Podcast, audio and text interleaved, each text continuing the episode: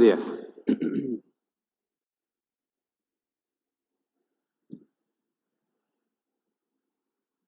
Me da mucho gusto estar con ustedes, verlos a todos reunidos.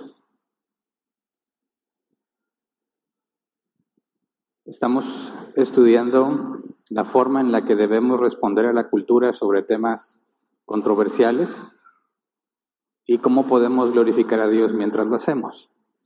La semana pasada hablamos del aborto, hoy hablaremos de un tema que también es culturalmente relevante. El tema es la depresión. Creo que todos hemos escuchado, hemos leído algo al respecto, has conocido a alguien deprimido o tú mismo has estado deprimido, aunque hay muchas personas que dicen que están deprimidas y no caen en la categoría de depresión, ¿verdad? Ahorita, no sé si te levantaste a desayunar y no encontraste tu... Alguien se comió tus galletas, ya estás deprimido. no, no, no hablo de ese tipo de cosas, ¿verdad? Se ha eh, usado erróneamente el concepto de lo que es la depresión para mencionar cualquier tipo de tristeza o cualquier tipo de decepción. Así que cuando me refiero a la depresión, me refiero a aquello que es considerado como la discapacidad número uno en el mundo, porque ya es catalogada como una discapacidad. Entonces, hay tanta información y se ha infiltrado tanto en las iglesias esa información que necesitamos como necesitamos verlo como un tema al que tenemos que darle una respuesta, un tema en el que tenemos que tener una postura bíblica, saber cómo responder y cómo glorificamos a Dios con esa postura y por la forma en que respondemos. Como lo hemos estado haciendo en los temas anteriores, quiero mostrarles o comentarles lo que el mundo, la ciencia, las organizaciones internacionales han dicho con respecto a la depresión, cuál es la manera de tratarla, cuál es la manera correcta de lidiar con ella, y luego hacer una comparación bíblica sobre lo que el mundo dice.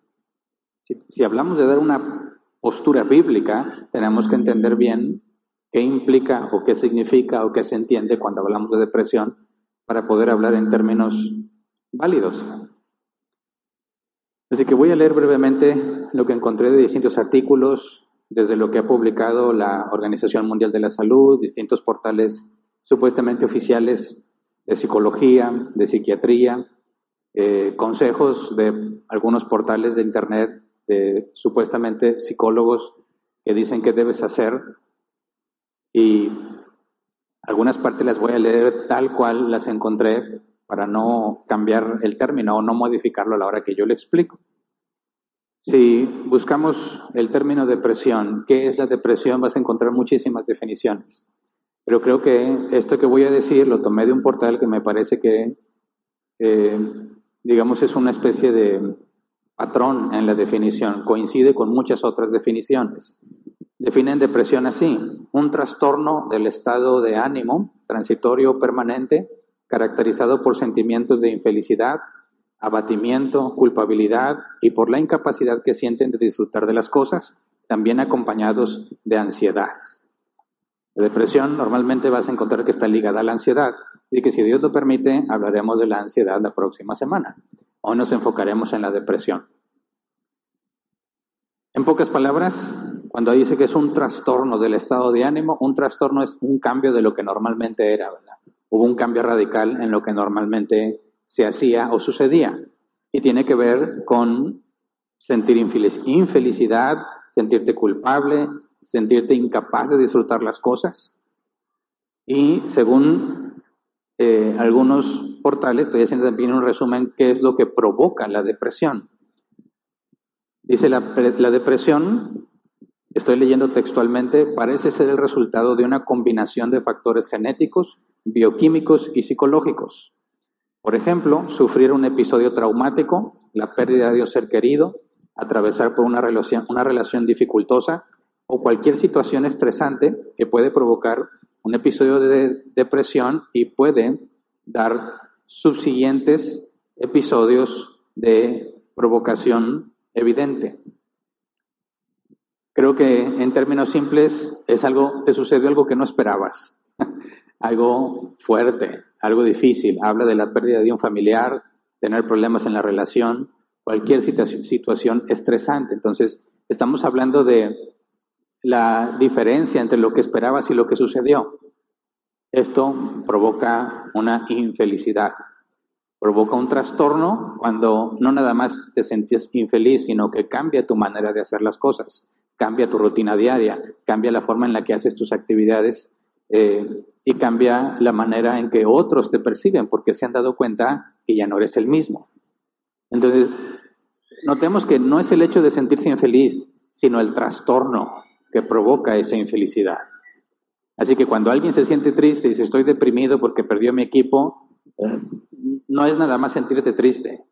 Tú me dijeras, como yo lo alcancé a ver en una empresa en la que trabajaba, me tocó estar hablando con alguien que se encargaba de medir el cumplimiento, era uno de mis usuarios a quien yo tenía que servir, y me acuerdo mucho que teníamos que poner un factor, un factor para determinar si el, el descenso en el cumplimiento de las actividades era justificable o no.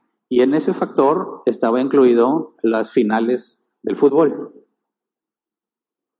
Estábamos hablando de productividad, cómo medir la eficiencia de los trabajadores y estábamos agregando un factor con la reacción de las personas cuando gana su equipo o cuando pierde su equipo. Entonces, cuando perdían los rayados o perdían los tigres, son equipos locales, y prácticamente todos son rayados o tigres, los que no son raros, ¿verdad? sí los hay, pero son raros. Bueno, si se hacía una, una especie de censo, si la mayoría en el departamento, en el área de planta, eran tigres, había un factor que se consideraba cuando los tigres perdían la final. Y decían, oye, ¿por qué bajó la eficiencia? Perdieron los tigres. ¿Y cómo, o sea, qué afecta? Pues se embriagan, se deprimen y no asisten a trabajar, o asisten y no se concentran igual. Asisten y son más propensos a accidentes. Por eso a veces, fíjate, a veces les daban el día libre para, como trabajábamos con, esa planta trabajaba con cosas muy calientes y era muy peligroso darle un mal uso a esas piezas. Algunas a veces le daban el día porque sabían que iban a estar deprimidos, iban a ser muy propensos a los accidentes Así que estaban dispuestos a bajar los índices de eficiencia o de cumplimiento con respecto de salvaguardar su integridad física por el factor, el trastorno en su comportamiento debido a un evento que es traumático. no sé qué tan traumático sea que pierda tu equipo, ¿verdad? Pero bueno, esa es la manera en que las, instituciones más respetables definen y explican qué es la depresión. Ahora, según la Organización Mundial de la Salud, la depresión es la primer o la principal causa mundial de discapacidad. Se calcula que afecta a más de 300 millones de personas en el mundo. La depresión afecta más a las mujeres que a los hombres. Y en el peor de los casos, la depresión puede llevar al suicidio. A raíz de esta pandemia que aún no se acaba y que en muchos, bueno, no muchos, en ciertos países están regresando a los encierros, están hablando de una tercera oleada o más. Bueno, a raíz de la pandemia se dice que hay una epidemia mundial de depresión. Hace algunos meses la revista Nature publicó resultados de un estudio que se hizo en cuanto a genética, donde participaron más de 300 científicos, 161 instituciones de diversos países, llegaron a la conclusión de que hay cuatro genes detectados directamente asociados a la depresión y otros 153 genes que pueden tener influencia. ¿Qué implica esto? Que se considera un padecimiento biológico. No es algo simplemente de conciencia, sino algo físico. Y si es eh, provocado por genes, incluso podrías heredarlo. Eso implicaría que hay personas que nacen con una ya predisposición a ser personas que se deprimen. Por eso es muy común escuchar que la depresión es una enfermedad. Tu cuerpo tiene un mal funcionamiento. Ahora, según eh, el INEGI, que es, digamos, la máxima institución de estadísticas aquí en el país, la causa número, uno, número uno de suicidios en el país es la depresión. Y nuestro estado, Nuevo León, está en los primeros lugares en el índice de suicidios. También encontré datos que quizás no son muy relevantes, pero Nuevo León es el estado donde más psiquiatras eh, aplican o ejercen, donde más psiquiatras ejercen. Y es, donde, es uno de los estados donde más suicidios hay. Entonces, hablar del suicidio, aunque es algo que afecta a nivel mundial, al hablar de Nuevo León en nuestro estado, en nuestro país, México, viene a ser muy relevante que podamos entender de qué se trata esto y cómo reaccionamos los cristianos ante eso. Ahora, según la Organización Mundial de la Salud, hace ciertas recomendaciones. Debes hacer lo siguiente si consideras que tienes depresión. Son dos pasos simples. Número uno, habla con alguien de tu confianza. Y número dos, pide ayuda profesional. Con ayuda profesional se refieren a psicólogos o psiquiatras. ¿Cuál es la diferencia entre un psicólogo y un psiquiatra? El psiquiatra es un médico especializado en las enfermedades mentales y su tratamiento farmacológico. El psicólogo no es médico y puede o no estar especializado en las enfermedades mentales. Por ejemplo, hay psicología de la educación, psicología del deporte, psicología en los recursos humanos, etc. Pero ya sea que acudas a una terapia de conversación, eh, que es lo que recomiendan como ayuda profesional, se supone que puedes acudir tanto a un psicólogo como a un psiquiatra en ese aspecto. ¿Cuáles son los tratamientos para la depresión según la Organización Mundial de la Salud? Bueno, la terapia de conversación y la medicación antidepresiva. Una, la otra o una combinación de ambas. Pero necesariamente tiene que haber una terapia de conversación. ¿Qué es una terapia de conversación? Cuando acudes a que alguien te escuche. Que tú puedas hablar y desahogarte y esta persona tiene cierta preparación. Cuando hablan de ayuda profesional, que no puede ser un aficionado, tiene que ser alguien eh, debidamente certificado para poder saber guiarte y ayudarte. Ahora, si uno de los pasos es hablar con alguien de confianza, me puse a investigar qué es lo que recomiendan para aquellos que somos las personas de confianza para alguien que experimenta depresión. Es decir, que debiéramos decirle a los deprimidos cuando buscan ayuda. Bueno, encontré distintas, en distintas fuentes, distintos métodos, pero creo que esto es un consenso de lo distinto que encontré. Dicen, la depresión mata y la única solución es hablar con alguien que no te juzgue. Acudir a terapia salva vidas. Y me encontré una lista de cosas que no debes de decirle a alguien que está deprimido y la lista de cosas que sí debes decirle a alguien deprimido. Me dio mucha curiosidad, así que me puse a investigar qué es lo que no le debes decir a alguien deprimido. Bueno, fíjate, si la, si la Organización Mundial de la Salud dice que la depresión puede llevar al suicidio y la principal causa de suicidios en nuestro país es la depresión y estamos en un estado donde la, están las mayores cantidades de suicidios asociados con la depresión, prácticamente están diciendo alguien deprimido se puede morir por la depresión. Entonces, ¿qué haces cuando te pide ayuda? ¿Vas a improvisar o mejor te asesoras? ¿Qué tal si se te muere por lo que le dijiste? ¿Me explico? Se vuelve muy importante decir, ah, caray, no nomás se preocupa el deprimido, tengo que ser una persona capacitada para poder hablar con el deprimido. Porque hay cosas que según encontré en distintos portales supuestamente oficiales de psicología o avalados por psicólogos, hay cosas que no les debes decir por ninguna circunstancia. Así que ahí te van las ocho cosas que no debes decirle a alguien que está deprimido. Número uno, no le puedes decir, anímate, sé feliz o disfruta la vida. No le digas eso porque la persona que está deprimida dice no es capaz de disfrutar, no es capaz de ser feliz y no es capaz de animarse en esos momentos. Número dos, no le digas, no parece que estás deprimido. Dice, puede ser un malestar invisible para ti o para otras personas, pero ese malestar existe interiormente. Número tres, no le digas, podría ser peor. Una situación o un problema puede parecerte insignificante a ti, pero para la persona que tiene depresión es una montaña enorme que no puede escalar. Número cuatro, estás así porque quieres, no le debes de decir eso. No le debes de decir estás así porque quieres o no tienes razón para estar deprimido. ¿Por qué? Porque dicen ellos, la depresión no se elige. Uno no escoge sentirse así. Número cinco, todos tenemos problemas o piensas demasiado en ti. No le debes de decir eso. Dice, decirle eso a una persona con depresión aumentará su culpa y su vergüenza y sentirá que su dolor no significa nada para ti. Número seis, no le digas ya lo superarás o ya lo pasarás. Dice este tipo de frases o comentarios no ayudan a una persona deprimida, ya que pretende darle una visión optimista de lo que es su realidad, pero no es así.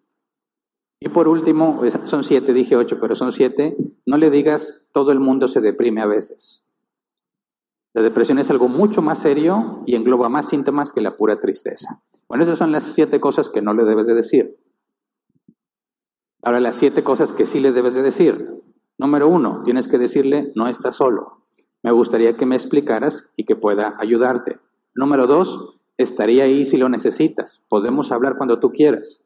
Número tres, ¿qué puedo hacer para ayudarte? Número cuatro, he visto que últimamente estás triste o decaído. ¿Hay algo, en lo que, ¿Hay algo de lo que te gustaría hablar? ¿Hay algo que te preocupa? Número cinco, tengo la sensación de que algo te preocupa y de que estás pasando por un momento difícil. ¿Quieres compartirlo conmigo y hablamos un rato? Número seis, me preocupa verte así y me gustaría poder ayudarte. ¿Estarías dispuesto a hablar con un psicólogo o un médico sobre lo que te está pasando? Número siete, no es tu culpa el sentirse así. Y agrego una última, no eres ninguna carga para mí. Bueno, entonces ya les di la información que las, instituciones reconocidas como autoridades aconsejan que hagas o que no hagas cuando lidias con alguien deprimido, lo que tú debes hacer cuando estás deprimido y lo que es y, y lo que provoca la depresión. Ahora, nuestro objetivo el día de hoy es examinar esta manera de ver las cosas, esta cosmovisión, la manera en que explican la depresión con lo que la Biblia enseña, para poder decir, esto es lo que el mundo dice esto es lo que la Biblia dice. ¿Me explico? No es lo que tú piensas. Podemos pensar cada uno distintas cosas y podrás estar de acuerdo o en contra de cada uno de los puntos que mencioné.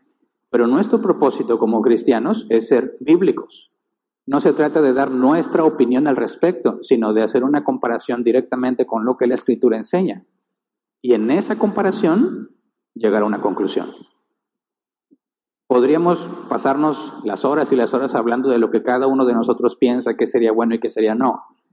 Uno de los principales argumentos cuando quieres decir que pienses, decir no tienes credenciales para decir eso. ¿Qué, qué, qué capacitación tienes o qué preparación tienes para decir si uno de estos puntos funciona o no? Y por supuesto que yo no soy psicólogo y no estoy relacionado para nada con la psicología. Así que quiero aclarar que no pretendo dar mi punto de vista de lo que los psicólogos dicen. No, lo que queremos, lo que quiero es que vayamos a la escritura, razonemos conforme a la escritura y entonces hagamos lo que corresponde para glorificar a Dios. No se trata de nosotros, se trata de glorificar a Dios. Así que vamos a orar antes de empezar a analizar la escritura para pedirle a Dios que nos guíe. Así como estamos, Señor, te rogamos que, como dice tu palabra, tu Espíritu Santo, nos abra el entendimiento, como lo hiciste con los apóstoles. Que nos haga tu Espíritu Santo recordar lo que tú has enseñado cuando leemos las Escrituras. Que nos permita tu Espíritu Santo distinguir entre aquello que es bueno, aquello que es auténtico y aquello que parece bueno o que parece auténtico pero no lo es. Señor, que tu Espíritu Santo nos dé el discernimiento que necesitamos para poder encontrar la manera en la que podemos y debemos glorificar tu nombre. Te agradecemos de antemano en el nombre de Jesús. Amén. Muy bien. Ahora, hagamos este razonamiento bíblico. Cuando analizamos una postura, una opinión, alguna eh, filosofía, tenemos que tratar de encontrar cuáles son sus pilares principales, cuáles son los puntos que sostienen esa teoría. Mencioné muchas cosas sobre lo que debes de hacer, lo que no debes de decir, las cosas que provocan la depresión, etc. Todo eso está, o esa manera de pensar tiene ciertas bases. Todo descansa en ciertas cosas que se asumen, sean demostradas o no. Y si logramos llegar a esa raíz, ¿qué es lo que sostiene a toda esta manera de pensar o a esta cosmovisión, podremos ver claramente cuáles son los puntos principales. Así que hagamos este ejercicio rápidamente. De todo lo que te mencioné, hice el ejercicio de escoger o, digamos, resaltar ciertos puntos que nos deben dar una idea clara de lo que están diciendo. Por ejemplo, dicen que la única solución para alguien que está deprimido es hablar con alguien que no te juzgue. O sea, si yo estoy deprimido, tengo que hablar con alguien, pero que ese alguien no me vaya a juzgar. ¿Qué implica que no me juzgue? Que no me va a decir que estoy haciendo algo mal. ¿Ok? No va a decir que estoy mal, ni que estoy bien. Me va a escuchar. Y lo que me diga jamás será un juicio contra mí, contra mi persona. Otro punto, dicen que la depresión no se elige. Uno no escoge sentirse así. Y una de las cosas que le debemos de decir es, no es tu culpa el sentirse así. Luego dice que acudir a terapia salva vidas y que debes de pedir siempre ayuda a un profesional. Entonces, me parece que si tomamos esos puntos en cuenta, podemos llegar a conclusiones interesantes que nos llevan a entender cuáles son los pilares o qué es lo que detiene toda esta idea de la depresión. Por ejemplo, tomando esos puntos en cuenta, podemos concluir, dado que la depresión no se elige, uno no escoge sentirse mal y le debes de decir a un deprimido que no es su culpa sentirse así, podemos deducir que, según esa manera de pensar, una persona con depresión es una víctima. ¿Me explico? Es una víctima. Él no escogió estar deprimido. Luego, cuando dice que necesitas ayuda profesional, ir a terapia salva vidas, esto indica que una persona con depresión que no eligió estar deprimido, sino que es una víctima, no puede hacer nada por sí mismo para salir de la depresión. Necesariamente requiere a un psicólogo o a un psiquiatra para que lo salve. Y por último, que nunca debes juzgar a una persona con depresión. Entonces, cuatro cosas. Una persona con depresión es una víctima, una persona con depresión no puede dejar de estar deprimida voluntariamente. Requiere, la tercera, que un profesional lo saque de la depresión, lo salve, porque él no se puede salvar a sí mismo. Y número cuatro, no puedes juzgar a alguien que está en depresión. Eso es lo fundamental. Fíjate bien, y ahorita analizamos con detalle, lo que provoca la depresión está asociado a estas cuatro cosas que estamos diciendo. Ahora, esta es la forma en la que el mundo comprende, describe y trata a la depresión. Esta cosmovisión obviamente presupone, asume que no hay Dios, ¿verdad? Todo se debe a causas naturales. Hablar de psicología, hablar de psiquiatría, hablar de los problemas de la mente, se asume que es desde una perspectiva materialista, es decir, lo único que existe es material, no hay nada más allá de la materia. Esa es la postura de alguien que es ateo. Lo sorprendente es que la mayoría de las iglesias cristianas han adoptado esta comprensión de la depresión y la han adaptado a la vida de la iglesia. Si nosotros, se supone, los cristianos, no solamente decimos y afirmamos que hay un solo Dios, creador del cielo y de la tierra, un único Dios verdadero, también afirmamos que tenemos una relación con ese único Dios verdadero. Y me parece absurdo que los cristianos que afirman eso al mismo tiempo adoptan la perspectiva del mundo sobre lo que es la depresión y la integran como algo que la iglesia cree y algo que la iglesia hace cuando se trata de lidiar con la depresión. Es decir, en muchas cosas que la iglesia hace dice hay un solo Dios verdadero y podemos relacionarnos con Él. Y luego en otras cosas que adopta para tratar de ayudar a los miembros de su iglesia, dicen esta postura que asume que no hay Dios, que todo es material, la vamos a usar para ayudar a aquellos que piensan que sí hay un Dios.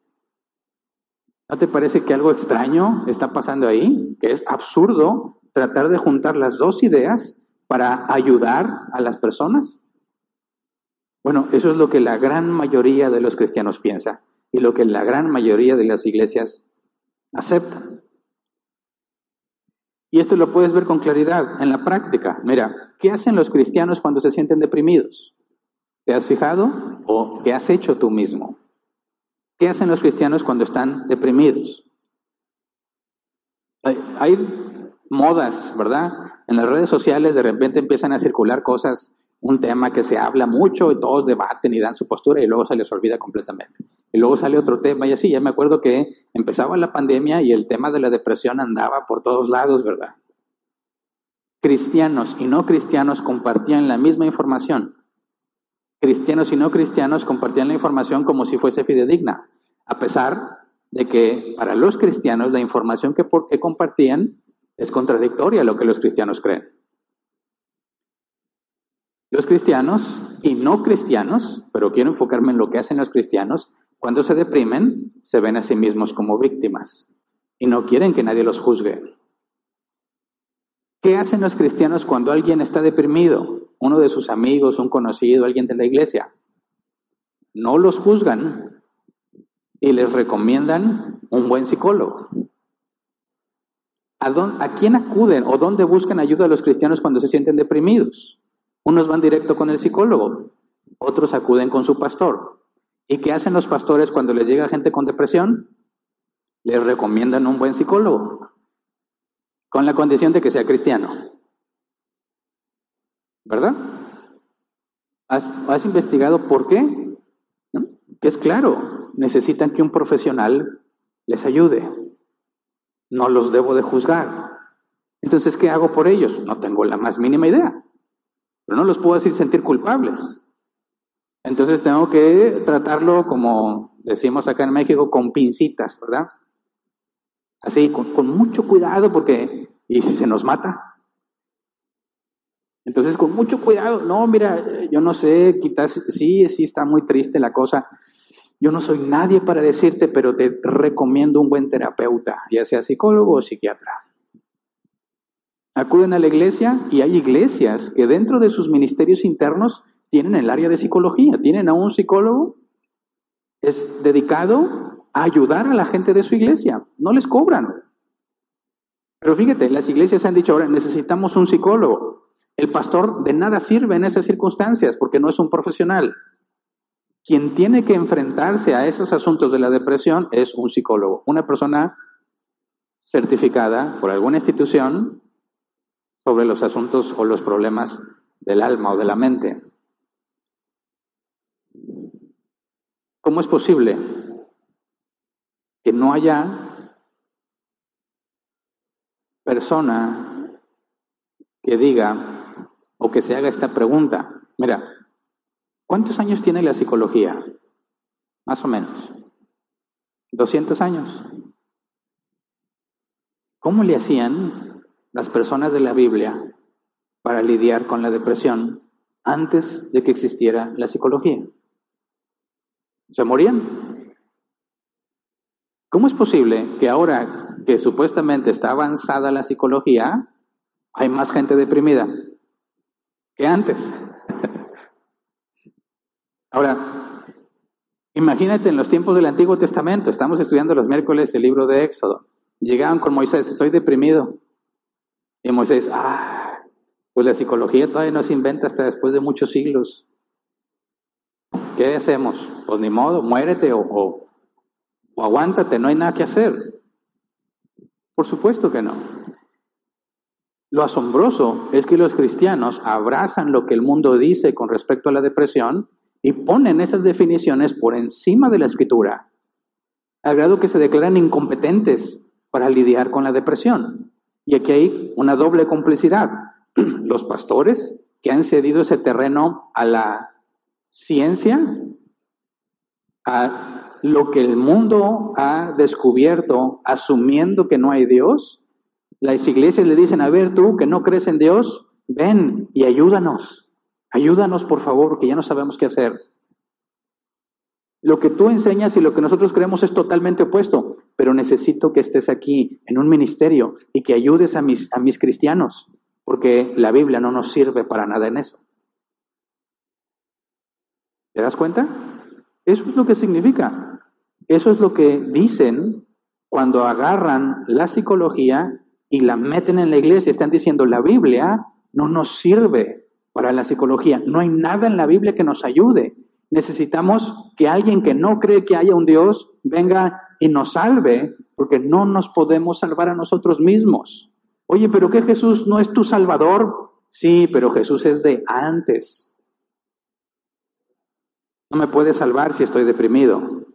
Necesito un nuevo Salvador, un psicólogo o un psiquiatra, de preferencia cristiano, para que me salve. No sé si puedes ver que eso es un total y ridículo absurdo. Muchísimos cristianos, los vi compartiendo. Si estás deprimido, yo aquí estoy y no te juzgo. Tengo muchos terapeutas que te puedo recomendar. Dices, ¿en serio? ¿Cuál es el mensaje que le estás dando al mundo? Los cristianos nos estamos engañando a nosotros mismos y lo sabemos. Y por eso tenemos que acudir a los no cristianos para que nos salven. Es vergonzoso. Pero al parecer nadie lo quiere ver de esa manera. Cuando hablas de esas cosas con los cristianos, dicen, no, espérame, una cosa es la Biblia y otra cosa es la ciencia. Y espero en Dios más adelante poder profundizar en esos temas para demostrar que no puede haber ciencia si la Biblia no es correcta. Si lo que dice la Biblia es correcto, podemos explicar la ciencia. Si lo que dice la Biblia es mentira, no hay forma de hacer ciencia. Pero si Dios quiere, lo estudiaremos más adelante. Ahora, recordemos entonces la definición de depresión y las causas comunes para ir a la escritura y empezar a sacar conclusiones. Número uno, definición. Es un trastorno del estado de ánimo, transitorio o permanente, caracterizado por sentimientos de infelicidad, abatimiento, culpabilidad y por la incapacidad que sienten de disfrutar las cosas, también acompañados de ansiedad. Causas comunes, sufrir un episodio traumático, la pérdida de un ser querido, atravesar una relación dificultosa, cualquier situación estresante, etc. Pregunto entonces, ¿Puede un cristiano estar deprimido? ¿Sí o no? Ah, Hernán, ya dijiste que es tan absurdo que los cristianos piensen eso. Entonces ya no sé si estoy deprimido. De que estoy triste, estoy triste, pero ¿será depresión? A ver, ¿quién dice? Un verdadero cristiano no puede estar deprimido. Un valiente allá, nada más. Dos, tres, tres valientes. Bueno, ¿quién dice un verdadero cristiano puede estar deprimido? No, la mayoría. Bueno, ¿qué dice la Biblia? Podemos encontrar, digo, no hay ningún versículo que diga los cristianos sí se pueden deprimir, ¿verdad? Cuando digo, ¿qué dice la Biblia? Estoy diciendo que encontramos en la escritura que nos muestre la forma de proceder o que nos describa una situación como la que está definida o algo que nos dé luz sobre cómo comportarnos o cómo no debemos comportarnos en este tipo de circunstancias. Y hay varios casos, hay muchos, pero voy a escoger los que más me parecen más claros. Por ejemplo, el salmista, Salmo 73, versículo 12 al 14. Si tú lees el salmo completo, el salmista hace una comparación entre cómo les va a los impíos, aquellos que son carentes de piedad, piedad en el sentido de un hombre piadoso, aquel que eh, sirve a Dios y agrada a Dios con sus obras, cómo les va a ellos y cómo le va a él. Dice Salmo 73, 12 al 14, así son los impíos. Sin afanarse, aumentan sus riquezas. ¿Verdad? ¿De qué me sirve mantener mi corazón limpio y mis manos lavadas en la inocencia si todo el día me golpean y de mañana me castigan? E, es, prácticamente ese es un resumen del Salmo 73. Me fijo en el mundo y les va muy bien, y me fijo en mí y me va muy mal. Dice Salmo 73, 21, se me afligía el corazón y se me amargaba el ánimo. ¿Por qué se le aflige el corazón? Corazón, la palabra hebrea es tú, eh, quién eres, tu manera de pensar, tu voluntad. Se me afligía el corazón y se me amargaba el ánimo. ¿Por qué? Porque el impío, sin afanarse, aumenta sus riquezas. Y de nada me sirve tener un corazón limpio y ser inocente si me va mal. Fíjate, por la definición de depresión, algo que te provoca infelicidad, que altera tu comportamiento. El salmista está amargado, deprimido, porque considera que no debería irle así a los impíos, que él debería ser prosperado sin esforzarse, no los impíos. ¿Por qué? Porque él hace las cosas bien, porque él se esfuerza. El impío no se esfuerza y le va bien. ¿A qué se refiere eso? A la corrupción. Es verdad. Ser corrupto deja muchas ganancias. Muchas. Hablando de las elecciones. ¿Se esfuerzan? ¿Has conocido a alguien corrupto prosperado? Pues dices, oye, esos van de la mano, ¿no? ¿Es, corrupto y le va mal? No, no, no puede ser. Al corrupto le va bien. ¿Por qué? Porque lo que tiene no es producto de su esfuerzo. No es producto de su sabiduría o de su buen comportamiento. Es la corrupción. Asociate con las personas correctas que sabes que le entran ese tipo de cosas y vas a empezar a beneficiarse cuando empieces a ayudarlos, a hacerles favores, a trabajar para ellos. Vas a empezar a prosperar rápidamente porque es corrupción. El salmista dice, eso me amarga, me aflige, porque yo me esfuerzo. Ellos no, a ellos les va bien y a mí me va mal. ¿Se entiende? Job, Job capítulo 10, versículo 1 al 3.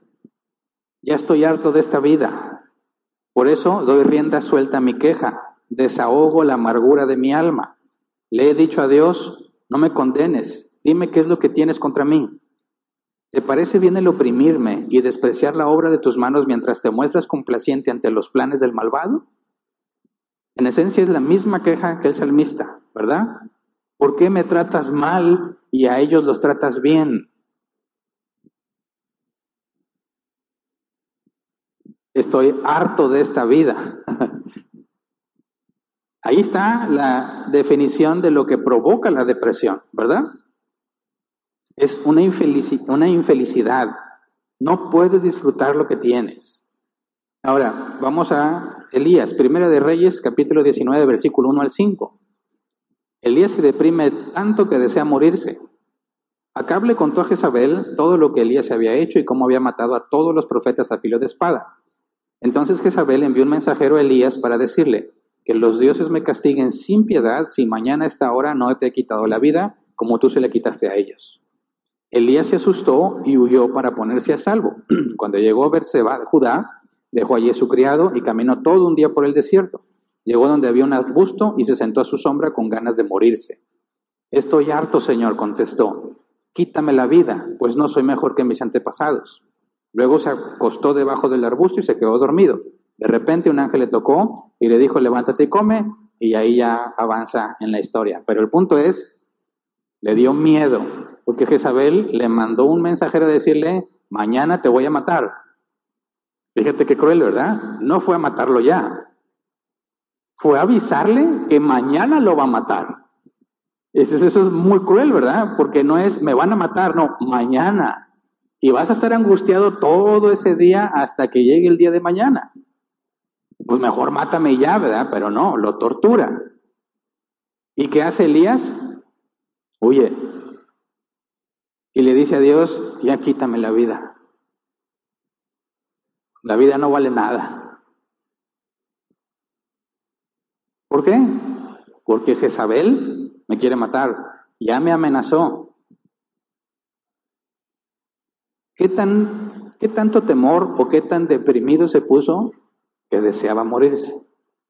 Un último ejemplo, Moisés también desea morirse pero porque ya no soporta el pueblo. Números 11, versículo 10 al 15. Dice, Moisés escuchó que las familias del pueblo lloraban, cada uno a la entrada de su tienda, con, eh, con lo cual hacían que la ira del Señor se encendiera en extremo. Entonces, muy disgustado, Moisés oró al Señor, si yo soy tu siervo, ¿por qué me perjudicas? ¿Por qué me niegas tu favor y me obligas a cargar con todo este pueblo? ¿Acaso yo lo concebí o lo di a luz para que me exijas que lo lleve en mi regazo como si fuera su nodriza y lo lleve hasta la tierra que les prometiste a sus antepasados? Todo este pueblo viene llorando a pedirme carne. ¿De dónde voy a sacarla? Yo solo no puedo con todo este pueblo. Es una carga demasiado pesada para mí. Si este es el trato que vas a darme, me harías un favor. Me harás un favor si me quitas la vida. Así me veré libre de mi desgracia. La Reina Valera 60 traduce mejor este último versículo, el versículo 15. Dice, y si así lo haces tú conmigo, yo te ruego que me des muerte, si he hallado gracia en tus ojos y que yo no vea mi mal. Está diciendo lo mismo que Elías, ya mátame. ¿Por qué me tienes así? Es tal su infelicidad que prefiere morir, desea morir. Entonces, hay más ejemplos. Pero me parece que con estos ejemplos claramente podemos ver que en la escritura tenemos referencias de hombres de Dios con depresión, unos con depresión más profunda a tal grado que deseaban morirse. Así que sí, la Biblia habla de la depresión, aunque no en los términos actuales, pero podemos encontrar con claridad que son las descripciones de qué lo provoca y qué es ¿Cuáles son las causas y qué es la depresión? La encontramos claramente en la escritura. Entonces, la pregunta no es si un cristiano puede estar deprimido. La pregunta es, ¿cuándo fue la última vez que estuviste deprimido? O si todavía estás deprimido. ¿Me explico? ¿Hay alguien aquí que nunca se haya deprimido? Levante su mano, por favor. Nadie. Pero no me refiero a tristecitas, Perdí una chancla. Todos hemos pasado por dificultades, como cuando se te pierde una chancla o cosas de esas. Bueno, no sé, los que no son de México, no vaya a decir que chancla sea una cosa eh, obscena u ofensiva. Para nosotros, chancla es un calzado muy común, ¿verdad? Que lo usas con el pie desnudo. Es muy cómodo. Y hablar de la chancla es algo famosísimo en América Latina. Pero bueno, ahí está la aclaración. No vaya a ser que dije cosas indebidas. Y cuando dije chancla, no, eso es lo que para nosotros significa. Ahora, ¿cuándo fue la última vez que estuviste deprimido o sigues deprimido? Esa es la pregunta a abordar. ¿Y qué has hecho cuando estás así? ¿A quién acudes? ¿A dónde acudes? Ahora, asumo que la gran mayoría de nosotros tiene experiencia con depresión. Obviamente no todos con la misma intensidad. Pero me he topado personas que vienen a hablar buscando ayuda y, dicen cosas como esta. Pastor, necesito urgentemente su ayuda porque hace unos días he llegado a la conclusión de que estoy endemoniado. ¿Cómo llegaste a esa conclusión? Me pasó por la mente la idea de quitarme la vida. ¿Alguna vez te ha pasado por la mente eso? Levanta tu mano. A ver cuántos endemoniados hay. Tres.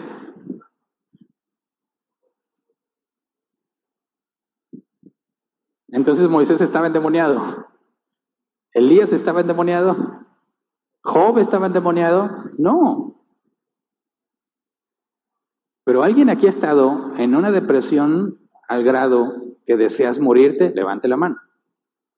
Ya no estoy hablando de endemoniados, ¿verdad? Que como que no se animan. Sí. Yo sé que quizás no todos, son pocos los que levantaron la mano. Pero el cristiano puede llegar a estar en una situación como la de Moisés, donde dice, Señor, ya mátame. Y no piensa en matarse a sí mismo porque sabe que no lo puede hacer. Entonces acude a Dios, Señor, yo no me puedo matar, no me puedo suicidar, no me puedo automatar. Señor, tú quítame la vida. Bueno, estas personas que llegan se asustan. Estoy endemoniado porque eso me pasó por la mente. Necesitas leer más la Biblia. El hecho de que te pase la idea por la mente de querer quitarte la vida sería, para alguien que conoce de la Biblia, sería claramente entendible. Y es más, esperado. ¿Por qué? Por la naturaleza pecaminosa. Ya lo estudiamos y no voy a profundizar en eso hoy. La carne es opuesta al espíritu. Si Dios es la fuente de vida y tú no tienes ganas de vivir, ¿qué te va a sugerir tu carne? Pues mátate. Acaba con esto. Acaba con tu sufrimiento. Es la salida más fácil. Y esto es importante que lo entendamos porque muchos ven a los a los suicidas, a los que llegan a la conclusión de suicidarse como víctimas. Decimos, ok, puede haber casos donde claramente hay una enfermedad física, que al rato hablamos de eso, pero muchos de esos casos, discúlpenme lo que voy a decir, pero es la verdad, es simple cobardía. Porque la manera más fácil de acabar con esos problemas es dejar de luchar con ellos, es rendirse.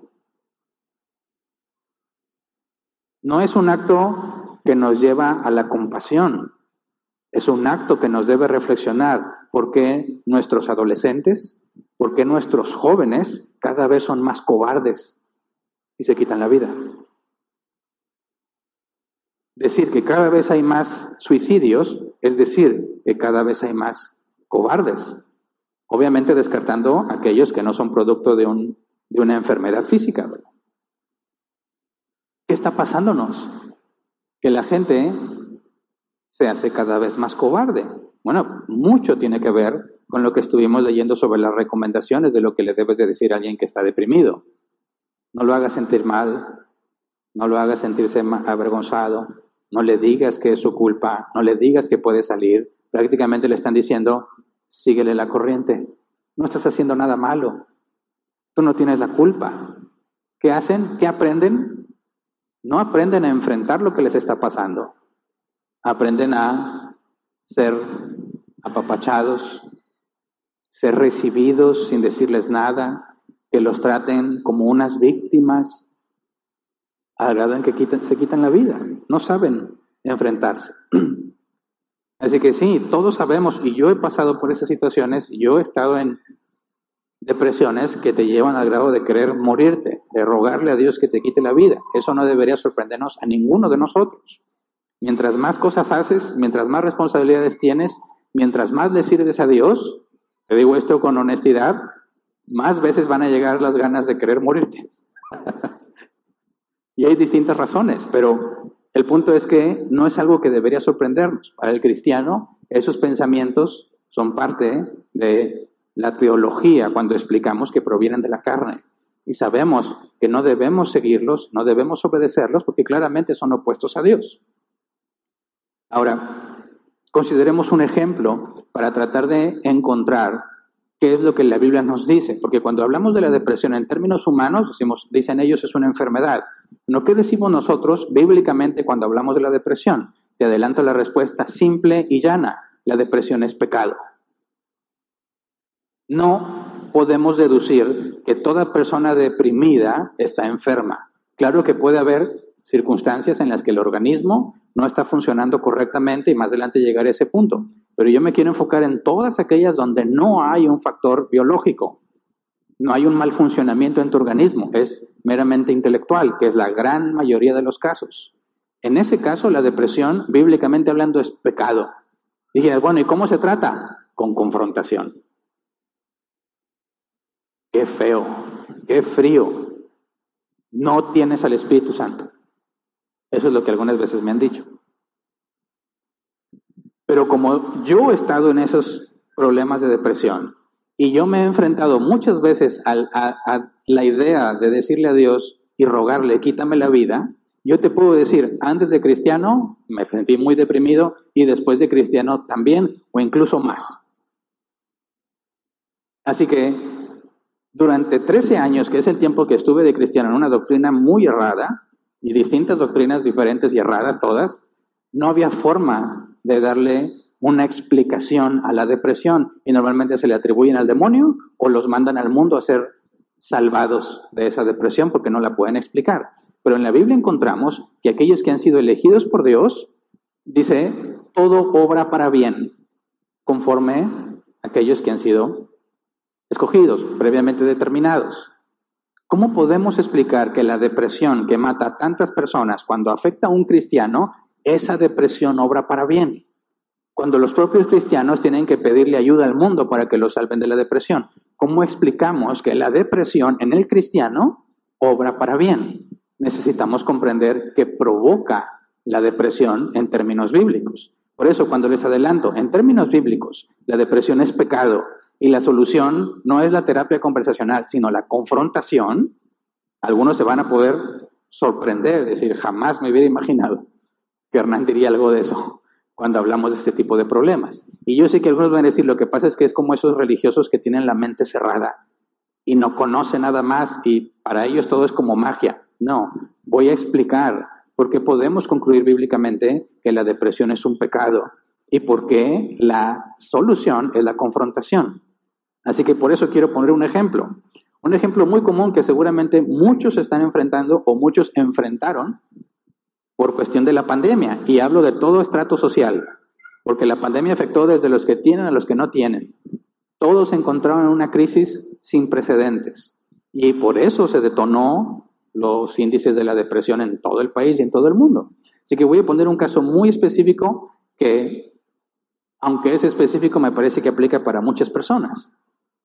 Cuando no hay dinero, ¿qué hacemos o qué pasa cuando no hay dinero? Piensa, no tienes dinero, tienes una familia que sostener y no ves la forma de suplir las necesidades de tu familia. No tienes trabajo, no tienes medios para obtener el dinero. Y agrégale un factor más, tienes deudas. ¿Qué pasa o qué hace el banco cuando no le pagas una mensualidad? Por ejemplo, de la tarjeta de crédito, del crédito hipotecario. Le marcan, ¿verdad? ¿Cuántas veces? Todas las que puedan. Y si no les contestas o no los atiendes, ¿qué va? Cada vez se incrementa y se incrementa hasta que van y tocan a tu puerta. Algunos tienen unas técnicas muy sucias que van y pegan letreros, persona amorosa, o te hacen un escándalo allá afuera, te llevan abogados para asustarte porque saben que no conoces el proceso legal. ¿Qué haces cuando tienes toda esa presión, tienes todas las necesidades de tu familia y no tienes forma de suplirlas porque no tienes dinero ni fuente de ingresos? En este tipo de circunstancias es muy difícil no desanimarse, ¿verdad? Te desanimas. No hay motivación para empezar el día. De hecho, quisieras alargar el día lo más que se pueda, porque el nuevo día que viene va a ser un día más de dificultades. Es mucho más difícil soportar la situación con una sumisión obediente a Dios. ¿A qué me refiero? Bueno, a que necesitamos razonar en términos bíblicos partiendo de lo que la Biblia dice. Por ejemplo, Jesús dijo que los paganos se preocupan por qué han de comer y qué han de vestir. Pero los hijos de Dios pueden constatar que si Dios alimenta a las aves y viste a las flores del campo, cuanto más a nosotros. ¿Verdad? Así que se supone que el cristiano cree, confía en que Dios suplirá lo necesario para la vida. Una lógica muy simple, si lo hace con los aves, lo hará conmigo. Si Dios tiene cuidado de las aves, mucho más tendrá cuidado de mí. El cristiano también sabe o se supone que sabe que Dios es soberano. Nada pasa sin que Él lo permita. Todo lo que tú consideres que es bueno o lo que consideres que es malo, tiene la aprobación de Dios cuando llegó a tu vida. Ya sea que Dios le haya permitido a Satanás hacer algo, como en el caso de Job, o que sea algo por tus propias malas decisiones, aún así, cualquiera de los dos tiene la autorización divina para llegar a tu vida. De manera que no hay nada que te suceda que no haya sido permitido u ordenado por Dios. ¿Verdad? La Biblia enseña también que el cristiano confía en su Salvador y le obedece en todo lo que le ha pedido. Por eso se nos identifica como siervos de Dios. Un siervo hace lo que su amo le pide. Y si somos siervos de Cristo, hacemos lo que Él nos pide. No porque funciona, no porque me va bien, sino porque Él así lo ha ordenado. Es decir, los cristianos no, no somos pragmáticos. No decimos, si funciona, lo hago, si no funciona, no. No, nosotros decimos, lo hago porque la Biblia lo dice. Y Dios decidirá si funciona o no funciona. Si Dios me ha pedido que haga algo y yo veo que en la práctica no funciona, pero eres bíblico, tendrás que decir, Dios es más sabio que yo. Así que o estoy interpretando mal o la expectativa que yo tengo está equivocada.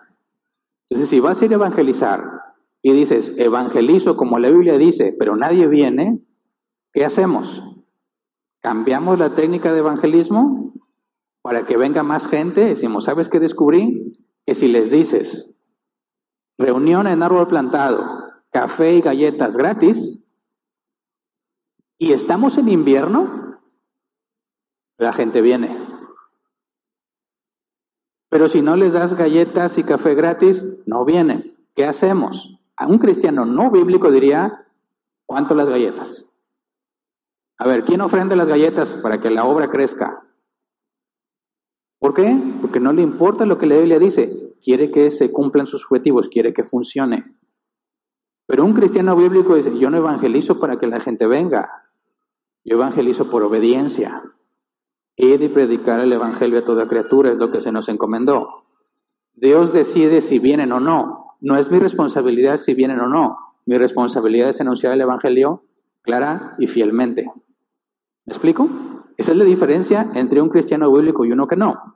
Ahora, tenemos esta situación, ¿verdad? La persona que está en esta circunstancia, en esta crisis económica muy grave, no, no tiene ganas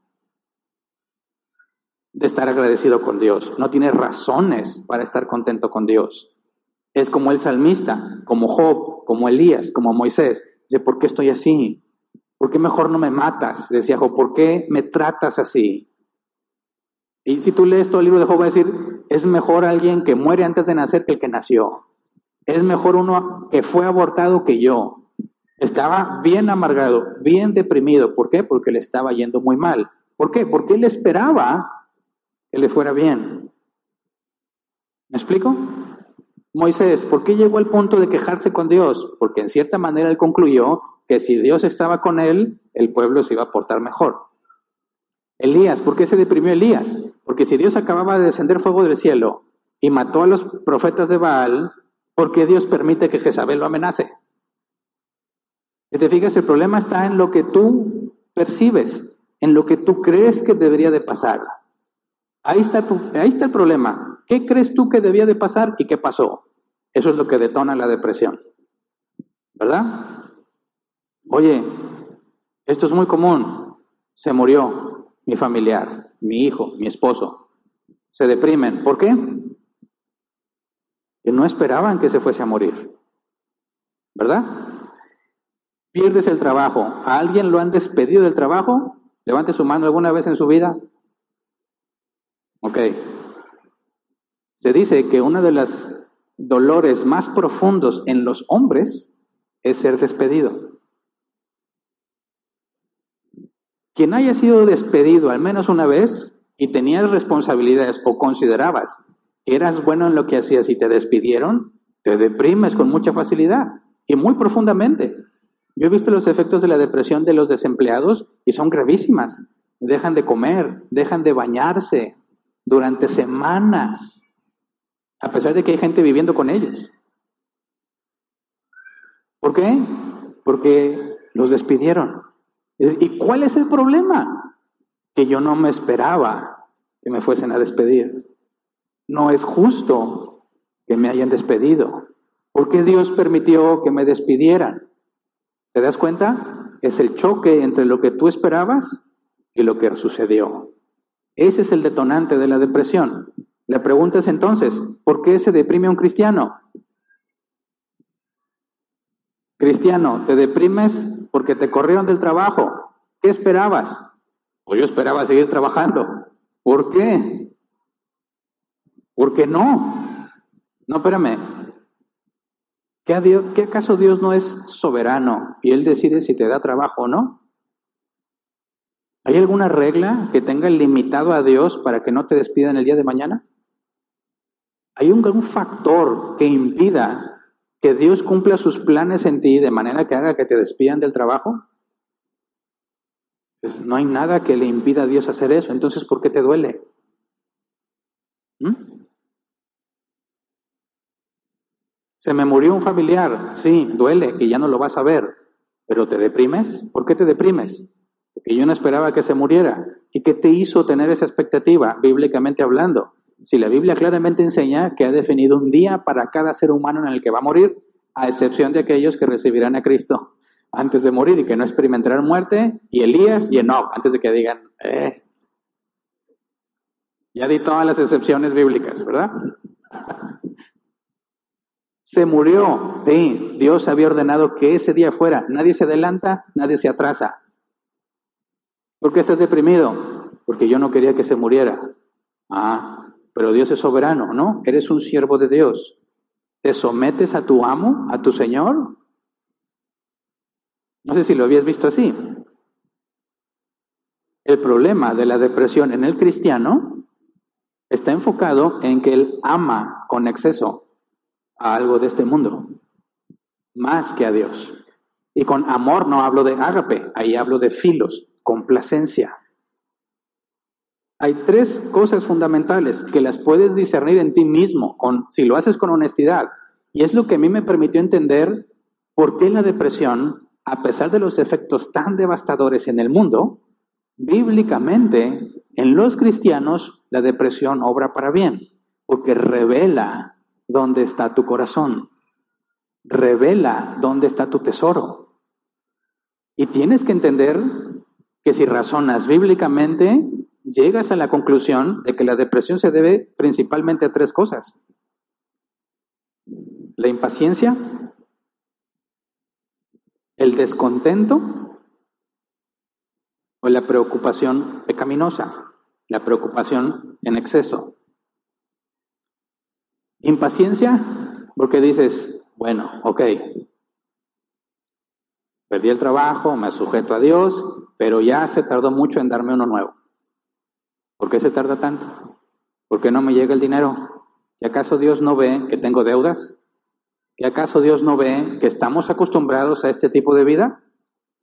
¿Y acaso Dios no ve que tengo que pagar el celular? Sí, Dios ha prometido proveerme, pero se está tardando mucho. Y como ves que las cosas no son tan rápidas como tú las quieres, te empiezas a enojar, te empiezas a entristecer, te deprimes. El descontento sería lo opuesto al contentamiento. En la Biblia se enseña el contentamiento. ¿Qué es el contentamiento? No es lo mismo que conformarse, ¿verdad? Contentarte con algo es aceptarlo de parte de Dios, consciente de que no mereces nada.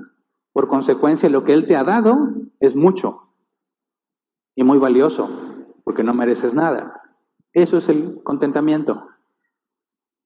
Si no tengo nada y voy caminando por la calle y me encuentro un billete de 20 pesos, ¿qué dirías? Dios, 20 pesos. ¿Mm? Tengo que pagar 15 mil mañana.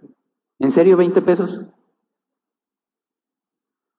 Partes de la idea de que tú te mereces que Dios te dé esos 15 mil y más.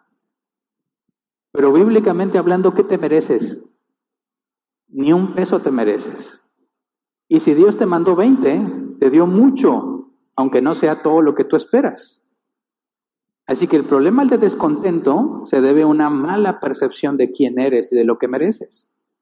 Porque si estuvieras plenamente consciente de lo miserables que somos y que no merecemos absolutamente nada, vivirías agradecido por cualquier cosa que Dios te diera en lugar de tener expectativas de lo que Dios te va a dar. ¿Me explico?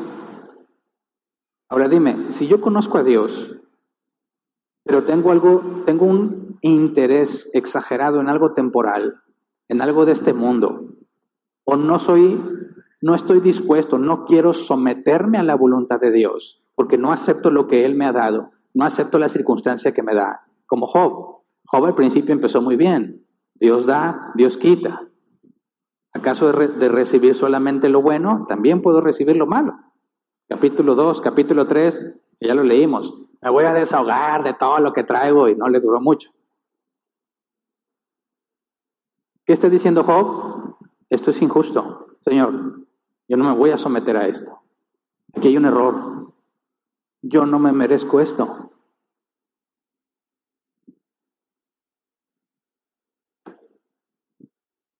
¿Desconfiamos?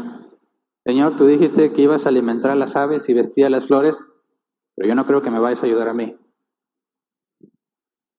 No, simplemente no. Quizás ayudes a otros, pero a mí no. Así que no estoy dispuesto a depender de ti. Voy a hacer lo que esté a mi alcance para salir de esta, porque no espero nada de ti.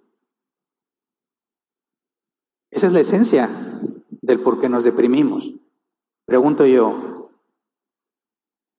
cuando tienes demasiado interés en las cosas de este mundo, cuando amas tanto tu comodidad, el bienestar que te habías creado, el estilo de vida que te estabas permitiendo por cualquier cosa que ganaras, cuando amas tu, tu vida, independientemente si estás creciendo o no, amas lo que haces porque te da placer, aunque no sea bíblico.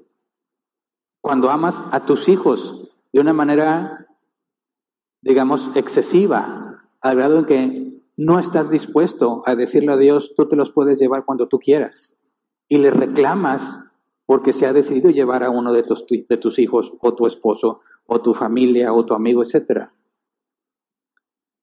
¿Cómo puede ser posible que haciendo esas cosas al mismo tiempo yo sea una víctima? Es imposible. Por eso, el cristiano que se deprime, Es pecado la depresión. El mundo no tiene esperanza. Nosotros sí. El mundo no tiene un Salvador, nosotros sí. El mundo no tiene una promesa como nosotros, cuando Jesús dijo, los paganos se preocupan por esas cosas, pero ustedes saben que su Padre conoce sus necesidades. Y si ustedes siendo malos saben dar buenas cosas a sus hijos, cuánto no más nuestro Padre que está en el cielo. Así que entiendo que el mundo busque al mundo para solucionar sus problemas. Esa es la psicología. La psicología es todas esas filosofías que quieren usar como herramientas para ayudar a la humanidad por medio de herramientas de la humanidad. Pero un cristiano, haciendo eso, se contradice a sí mismo al decir que tengo un Señor y Salvador, Padre mío que está en los cielos y Él me sostiene y Él me sustenta. No puedes mezclar las dos cosas y decir que hay psicología cristiana. ¿Me explico? Así que es duro y es frío, pero si estás deprimido es porque estás en pecado. Y lo primero que tienes que reconocer es que efectivamente no amas a Dios lo suficiente. Amas más a otra cosa. Por eso estás así. ¿No tienes dinero? Ok, te deprimes. ¿Por qué? Porque no quieres estar sin dinero. ¿Por qué no quieres estar sin dinero? Porque ya te acostumbraste. Porque es tu necesidad. Sí, pero se te olvida que Dios no nos trajo a este mundo para ser felices, sino para transformarnos a la imagen de su Hijo. Y que pasaremos por tribulación. Jesús dijo, en el mundo tendréis aflicción, pero confiad, yo he vencido al mundo. Pablo dijo, sé estar en escasez, sé estar en abundancia. Todo lo puedo en Cristo que me fortalece.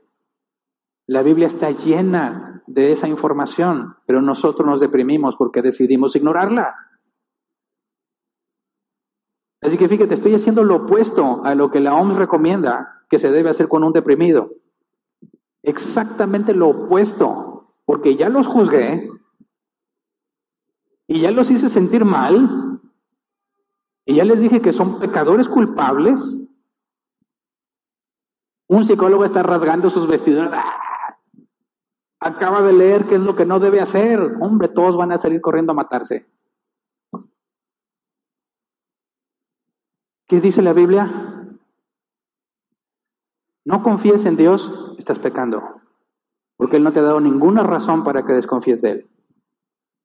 No te quieres someter a Dios, estás pecando. Porque Él es tu Señor y Señor del universo. Amo más mi comodidad, estás pecando. Porque debes amar al Señor tu Dios sobre todas las cosas. ¿Ves? La depresión, bíblicamente hablando, es claramente pecado. ¿Cómo se soluciona? ¿Cómo se soluciona? ¿Quién va a ser el profesional que va a resolver esto? ¿Cómo se soluciona, cómo se solucionan los problemas del pecado en la iglesia? Lo he repetido tantas veces en tantos temas. Mateo 18, 15 al 17. Pero hay que distinguir. En ese proceso te vas a dar cuenta. Primero, confrontas a tu hermano. Si tu hermano peca, ve y repréndelo, estando tú y él solos. No te hace caso, trae testigos. No hace caso, dilo a la asamblea. No hace caso, expúlsalo. ¿Por qué? ¿Vas a expulsar a un deprimido? Sí. Si no reconoce que su impaciencia, su falta de confianza, su negación a someterse a lo que Dios ha permitido es pecado porque solo un no regenerado se atrevería a afirmar semejantes cosas. Un hijo de Dios, aunque sea muy difícil, tiene que reconocer que está pecando. ¿Es cierto?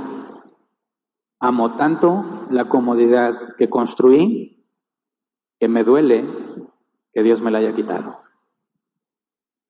Y esa es la razón por la cual estoy enojado. ¿Cómo te atreves, Dios, a quitarme mi máximo amor? Mi comodidad. Me corrieron del trabajo, estoy deprimido. ¿Por qué? Porque yo era alguien en ese trabajo. Ese trabajo me hacía sentir importante, me hacía sentir útil. Por medio de ese trabajo yo era respetado. ¿Cómo te atreves, Dios, a quitarme lo que me da valor? Esas cosas, ese razonamiento no proviene del Espíritu Santo. ¿De dónde viene? De la carne, inflamada por Satanás. Es opuesto a las cosas del Espíritu. ¿Cuál es la cura entonces? la confrontación. Alguien tiene que decirle al deprimido, cristiano, nacido de nuevo, alguien tiene que decirle, no eres una víctima, Estás así porque tú te lo has permitido. Justo lo que dicen que no debemos decirles. Y cuando le diga que está en pecado y que está así porque quiere, se va a sentir mal. Y de eso se trata. De que no se vaya a la cama diciendo, ay, pobre de mí. Alguien que venga y me escuche todos mis sufrimientos. Me duele esto, me pasa esto, me dijeron, me maltrataron, me humillaron. Oye, pero es que tú te... No me juzgues, no me juzgues.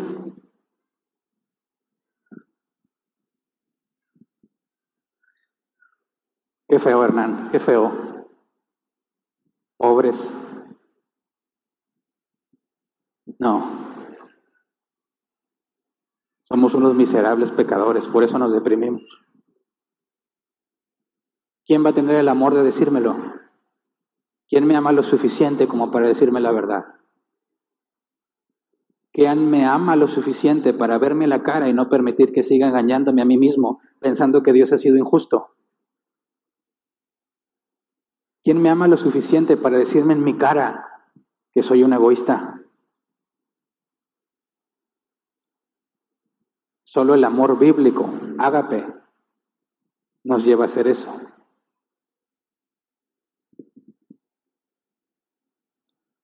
Así que no se trata de que vayas a una psicoterapia. Se trata de que recibas información bíblica. Y quiero mencionarles porque hay un nombre que hasta hace poco me enteré.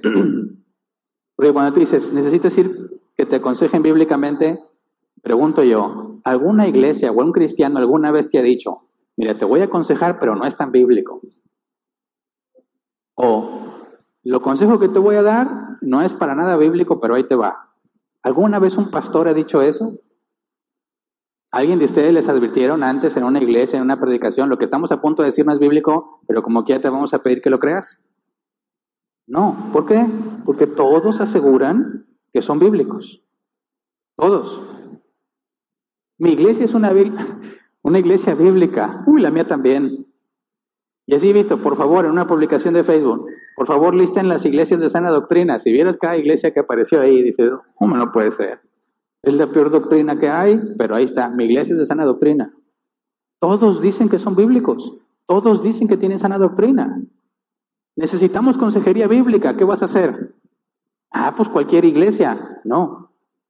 Tristemente, aunque afirman ser bíblicos, no lo son. Por eso hay un concepto que se llama consejería nautética. Dije, ah, el nombre es matón a pantalla. Te voy a dar una consejería nautética. O sea, oye, cara, ¿cuánto me va a costar? ¿Qué significa neutética? Proviene de una palabra usada por el apóstol Pablo. Primero de Corintios 4:14. No les escribo esto para avergonzarlos, sino para amonestarlos como a hijos míos amados. Amonestarlos, nauteteo, de donde viene la palabra, que se traduce como razonar con alguien para advertirle, amonestarlo. Romanos 15, 14, Reina Valera 60. Pero estoy seguro de vosotros, hermanos míos, de que vosotros mismos estáis llenos de bondad, llenos de todo conocimiento, de tal manera que podéis amonestaros los unos a los otros. Amonestaros es exactamente la misma palabra griega. Pero aquí nos dice que se, él está seguro de dos cosas, llenos de bondad y llenos de conocimiento. Así que se pueden amonestar, ¿Qué se requiere entonces para una consejería nautética? ¿Nautética? Bondad y conocimiento bíblico. Y el, ponerle este nombre, consejería nautética, es para diferenciar de lo que le llaman consejería bíblica. Porque todos dicen que es consejería bíblica la suya, ¿verdad? Pero cuando le dice la mía es consejería nautética, ¿Verdad? Esa no le he oído. Bueno, es bíblica, pero de, de veras. ¿Por qué?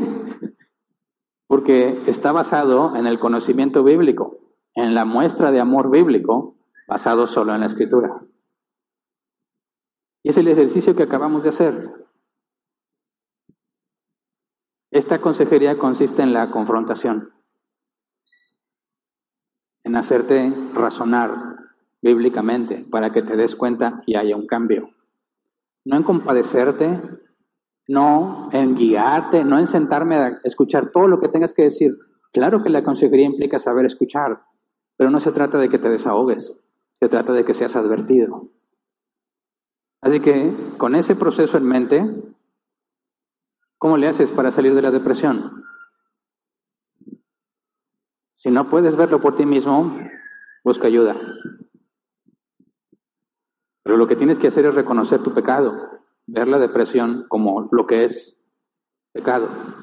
Estás deprimido porque amas más a algo o a alguien más que a Dios. Esa es la razón. Número dos, mortificación y vivificación. ¿Se acuerdan que lo estudiamos? No me gusta no tener dinero. ¿A quién le gusta? Dice, ay, me levanté las ganas de no tener nada de dinero. A nadie. Pero esa lucha contra lo que Dios ha permitido, puesto que Él es soberano y nada pasa sin que Él lo permita, esa lucha es rebeldía. Tenemos que aceptar y decir, Señor, si estoy así por mi pecado, perdóname, cámbiame, déjame ver mi pecado. ¿Qué hice mal? cómo administré mal y razonas cómo llegué aquí. Pero si dices, oye, no encuentro qué hice mal, todo iba bien, algo sucedió así de repente, un accidente, te detectaron cáncer, la empresa quebró, etcétera, etcétera, no es producto de lo que hiciste, entonces lo que queda es decir, Señor, hágase tu voluntad y no la mía. Tú eres soberano, yo soy tu siervo. Y entonces te ajustas a lo que Dios te ha mandado.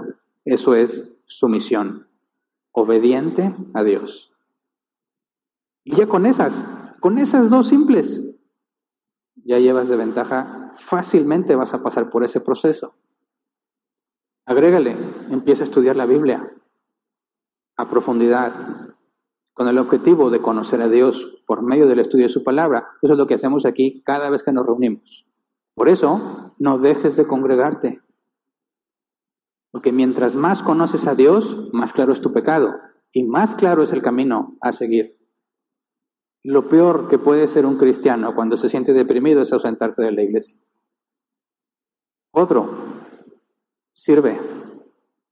Sirve. Usa tus dones al beneficio de los demás. Mantén tu mente ocupada sirviendo a Dios, no divagando pensando en las injusticias de la vida. Mantente activo. Y por último, rendición de cuentas. Cuando tú no puedes lidiar con eso tú mismo, tienes que acudir a alguien a quien le expliques cómo has estado, si, has si volviste a caer en la depresión, si estás desconfiando de Dios, para que te den la información, la advertencia, el conocimiento que necesitas para que puedas avanzar. Eso es la consejería basado solo en la escritura. Así que por último, quiero tomar las palabras de un pastor psicólogo, David Barceló, o Barceló, que escribió un artículo que me gustó mucho la manera en que lo explicó. Él, preparado en psicología, comenta que ya era cristiano, anunció que se iba a estudiar a otro país, una carrera en psicología, y todos en su iglesia lo felicitaron. Le dijeron, qué bien, la iglesia necesita psicólogos. La iglesia necesita un psicólogo aquí. Lo felicitaron y lo animaron y se fue a estudiar. Y dice él, nadie me advirtió de lo que iba a pasar. Porque él dice que batalló mucho para aferrarse a las cosas de Dios en medio de todo lo que le enseñaban en la facultad. Terminó la carrera y lo que hizo, dice, fue darse cuenta que no estaba preparado para enfrentarse a lo que es la psicología. Y que a él continuamente le preguntaron, ¿eres cristiano? ¿Qué haces estudiando esta carrera? ¿Cómo puede ser posible que para los incrédulos sea clara la contradicción entre un cristiano que pretende ejercer la psicología en problemas del alma, porque ya vimos que hay áreas en las que no hay ningún conflicto bíblico, ¿cómo es que los no cristianos lo pueden ver y los cristianos no? Dice que después de ciertos años se metió a un instituto bíblico y todos en su iglesia le advirtieron, mucha letra mata, Uh, ese instituto es de calvinistas. Esos están locos. No le advirtieron de la psicología, le advirtieron del seminario. Él dijo así que él da tres recomendaciones, o tres advertencias, mejor dicho, con la psicoterapia. Lo que la OMS recomienda, acudir con un profesional. Él dice, advertencia número uno, la psicoterapia te aleja gradualmente de las escrituras. Sí puedes ver por qué, ¿verdad?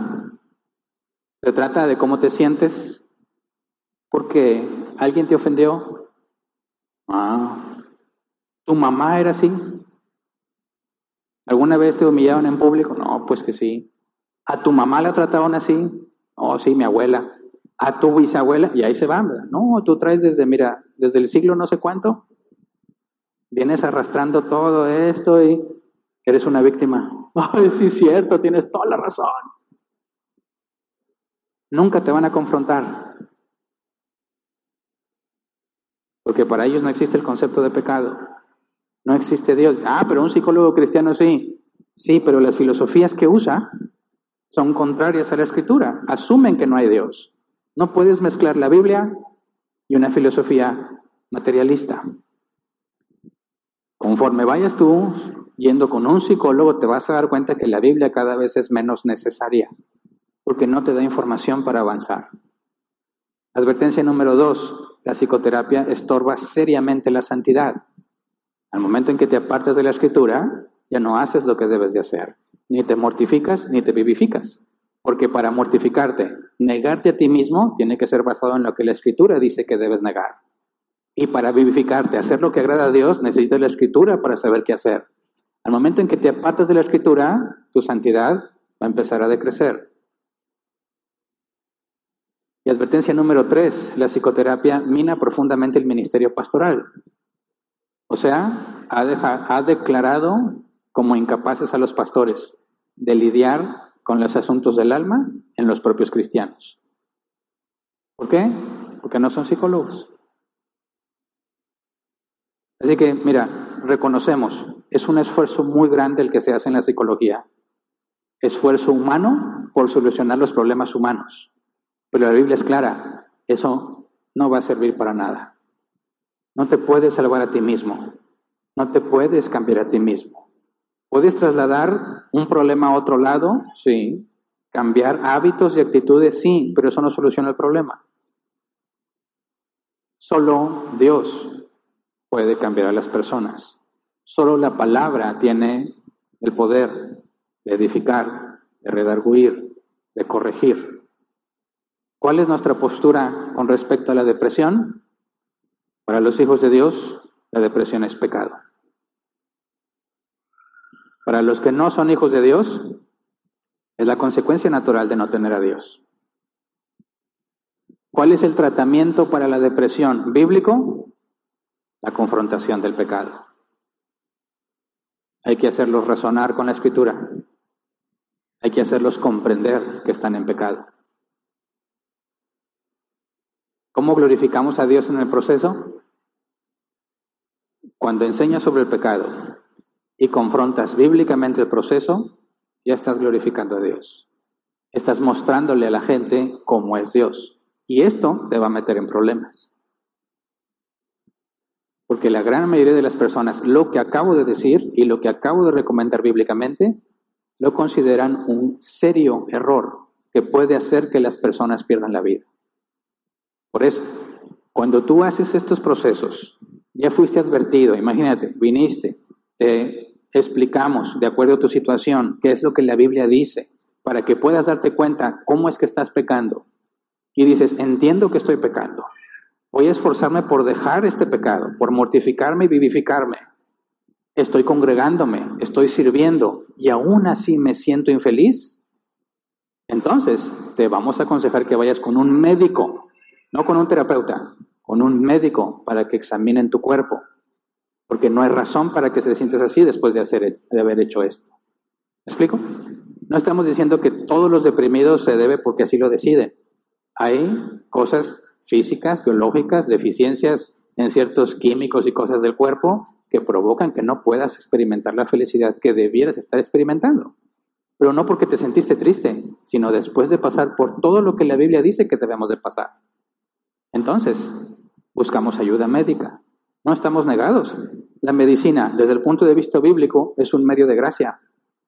Es un medio por el cual Dios ha traído alivio al dolor, a la enfermedad, al pecado. Es por medio de la medicina que experimentamos alivio de las maldiciones de este mundo. Que no estamos en contra de la medicina, estamos en contra de aquello que se opone a la escritura. Así que ¿Cuántos deprimidos tenemos el día de hoy? Tienes que reconocer, estoy deprimido, ok, estoy en pecado. Hay que lidiar con eso. Que vamos a ponernos de pie, vamos a orar.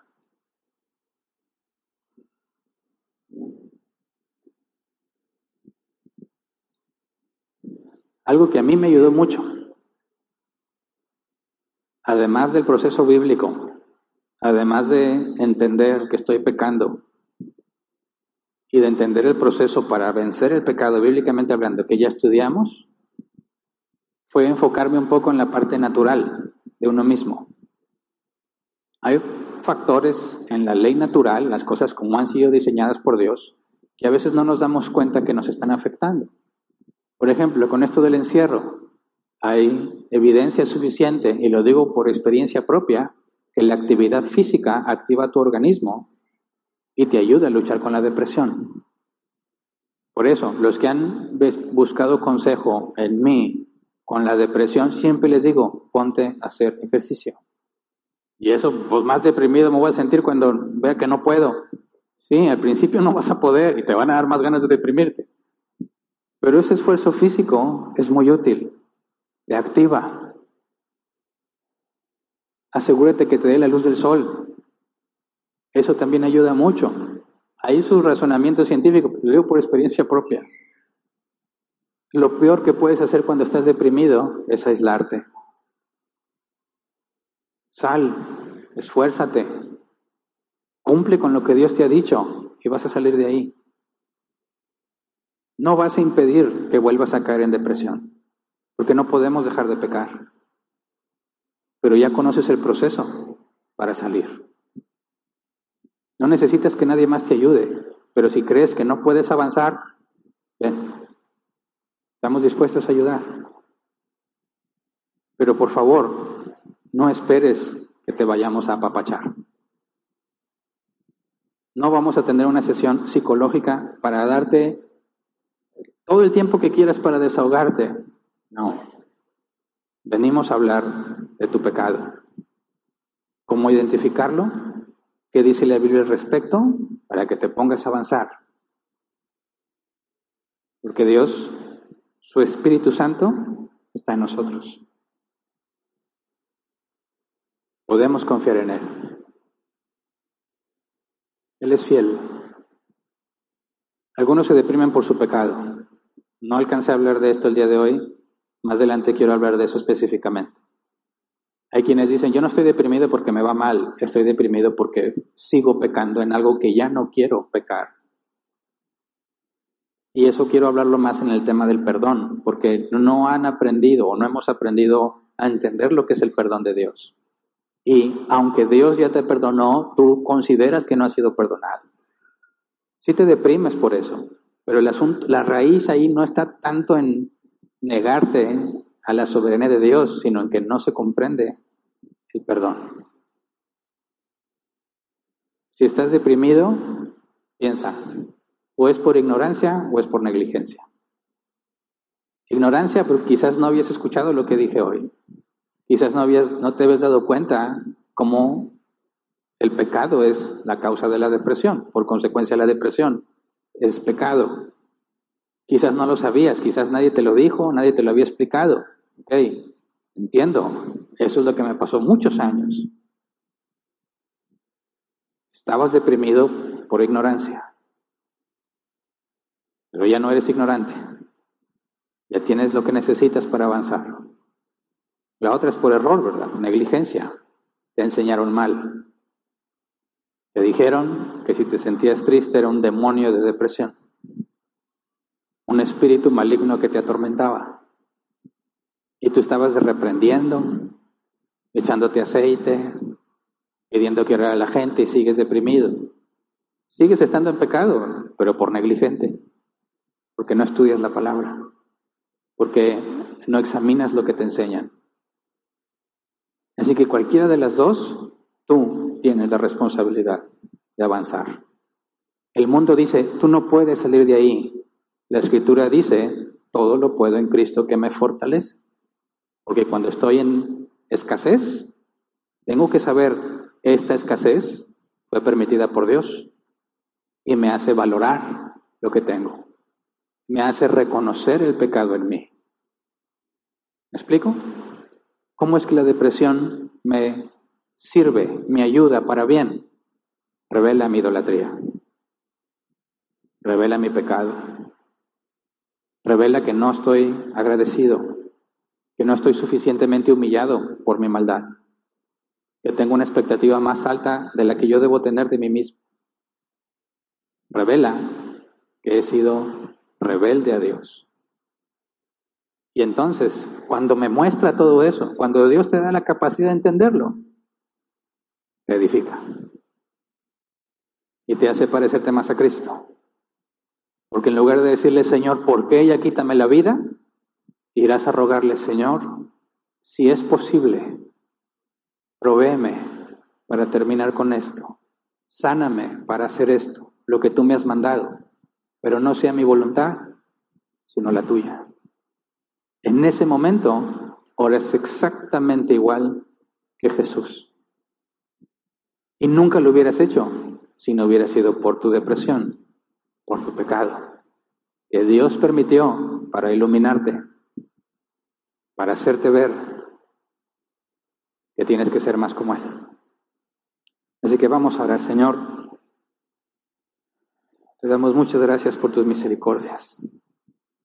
Gracias por tu paciencia. Porque muchas veces, Señor, hemos vivido en rebeldía a lo que tú has ordenado para nuestras vidas. No nos queremos someter a tu voluntad.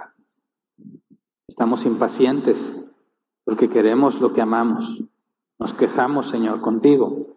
Nos sentimos maltratados por ti porque no nos das lo que crees, lo que creemos que merecemos. Señor, líbranos de nosotros mismos. Líbranos de los deseos de nuestra carne. Enséñanos a someterlos. Llevar todo pensamiento cautivo a ti. A someter, Señor, todo lo que hacemos lo que escuchamos a tu palabra para determinar si es confiable o no, para poder ser tomado en cuenta o no, dependiendo de si tiene sustento bíblico o no lo tiene. Perdónanos, Señor, por ser tan cobardes y pedirte que nos quites la vida. No nos des lo que te pedimos, Señor, si no es conforme a tu voluntad. No nos entregues a nuestros propios deseos, como aquellos que, según tu palabra, no quieren tomarte en cuenta y los entregas a sus propias mentes depravadas para que hagan lo que no conviene. Señor, perdóname por tantas veces que me he quejado por lo que me das, en lugar de hacer lo que corresponde y ser agradecido porque nada merezco. Perdóname, Señor, por amar el estilo de vida que tenía, por amar la comodidad, por amar, Señor, la pereza. Cuando tú cambias nuestras circunstancias, nos haces ver que estábamos siendo perezosos, que no estábamos siendo diligentes en lo que nos has dado. Cuando nos quitas, Señor, cuando nos cambias la vida, cuando permites esos eventos que no nos esperábamos, Señor, perdónanos, porque en lugar de agradecerte, nos quejamos, porque estamos ciegos ante lo que tú haces, porque en lugar de confiar en ti, Señor, desconfiamos de ti. En lugar de ser como niños que dependen de su padre para el alimento diario, Señor, hemos luchado por ser independientes, por independizarnos de ti y hacer lo que queremos. Señor, perdónanos, porque muchas veces preferiríamos ser nosotros mismos nuestro Dios para hacer lo que mejor nos parece, en lugar de aceptar tu soberana y sabia voluntad.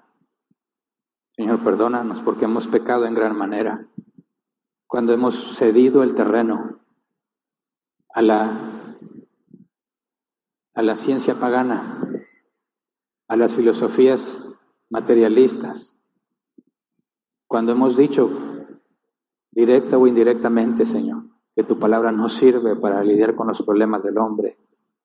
Perdónanos porque en lugar de glorificarte, hemos pisoteado tu nombre. Enséñanos, Padre, a hablar con la verdad y como demanda tu palabra, hacerlo con gentileza, hablando de buena manera, nuestra plática que sea amena y de buen gusto. Si la verdad los ofende, Señor, que se ofendan, pero que no los ofendamos con nuestras palabras, que sean solo ofendidos por tu verdad. Permítenos ser firmes, Señor, pero no fríos Poder hablar del pecado con sinceridad, con claridad, y no apapachar al culpable. No justificar al que se ha rebelado contra ti. Enséñanos, Padre, a examinarnos a nosotros mismos, a lidiar con la depresión nosotros mismos, pero si no podemos, danos la humildad que necesitamos para buscar ayuda. Y danos hombres llenos de bondad, llenos de conocimiento, mujeres llenas de bondad, llenas de conocimiento, para amonestarnos unos a otros, Señor, y así glorificar tu nombre. Gracias por todas tus misericordias. Amén. Pueden sentarse.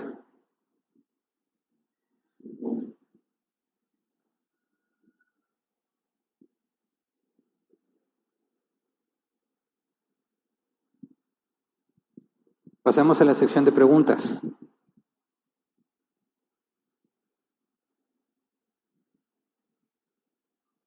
Tenemos 15 minutos para responder las preguntas que alcancen a llegar. si no estás en el grupo de WhatsApp, ahí está el código QR para que te integres. Ese grupo se activa solamente durante la sesión de preguntas, esos 15 minutos, y nadie puede comentar después de ese tiempo.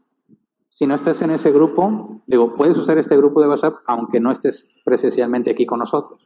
No importa en qué parte del mundo estás, pero aquellos que se integran al grupo de WhatsApp normalmente son los que vienen aquí y escanean el código.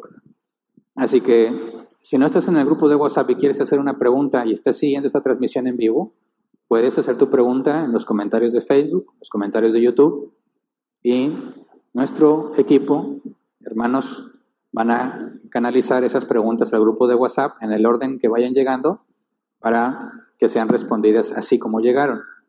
Todas las respuestas que alcance en 15 minutos. Si leo alguna pregunta y no está eh, relacionada al tema, la voy a dejar para el final.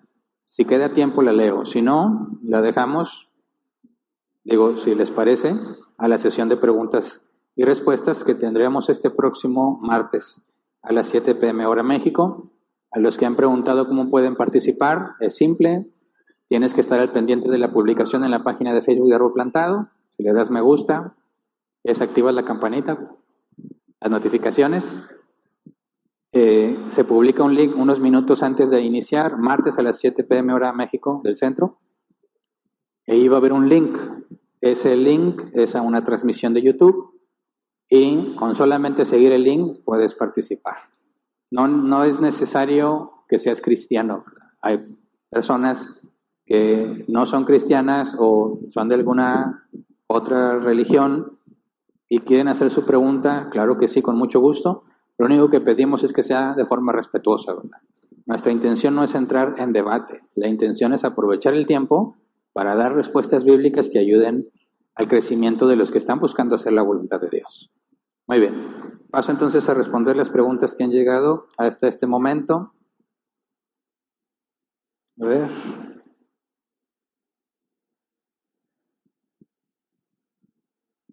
Aquí está. Blanca Solórzano dice, Pastor, ¿la gente con depresión, cristiano o no, son influenciados por Satanás? Como pasó con Jesús en la tentación cuando Satanás le dijo, si eres hijo de Dios, échate abajo, ah, cuando se, que lo aventara, que se, arrojara a sí mismo, ¿verdad? De la parte más alta del templo. Mira, influenciado por Satanás, sí, pero no es lo mismo que poseído o endemoniado, ¿verdad? Así como nosotros decimos en, nosotros mismos, la carne es opuesta al espíritu, y dice la escritura que la carne no puede sujetarse a Dios. Cuando nosotros hacemos lo que nos agrada, aunque es contrario a la palabra de Dios, ya estamos haciendo lo que le agrada a Satanás, porque Satanás no pide que le obedezcas a él. Satanás lo que pide es que hagas lo que más te gusta. Satanás nunca te va a decir, sígueme o haz lo que yo te digo, sé mi discípulo. No. Satanás te va a decir, eso que más te gusta, hazlo. Que coincide, lo que tu carne quiere y lo que él quiere es lo mismo. Así que sí, cualquiera que está deprimido está satisfaciendo o tratando de satisfacer los deseos de la carne, está en rebeldía contra lo que Dios ha establecido y por esa circunstancia vemos que está aliándose con Satanás. Las tentaciones, como la Biblia las enseña, son esa, ese impulso a que hagas lo que tu carne quiere. Y esa es la influencia a la que me refiero. Satanás te aconseja que hagas lo que más te agrada, a pesar de que sea contrario a la escritura. Y seas cristiano o no, eso es lo que estás haciendo, ¿verdad? Siguiente, Casel Ramírez, ¿cómo puedo, cómo puede enseñar el Evangelio cuando una madre no creyente pierde a su hijo por depresión?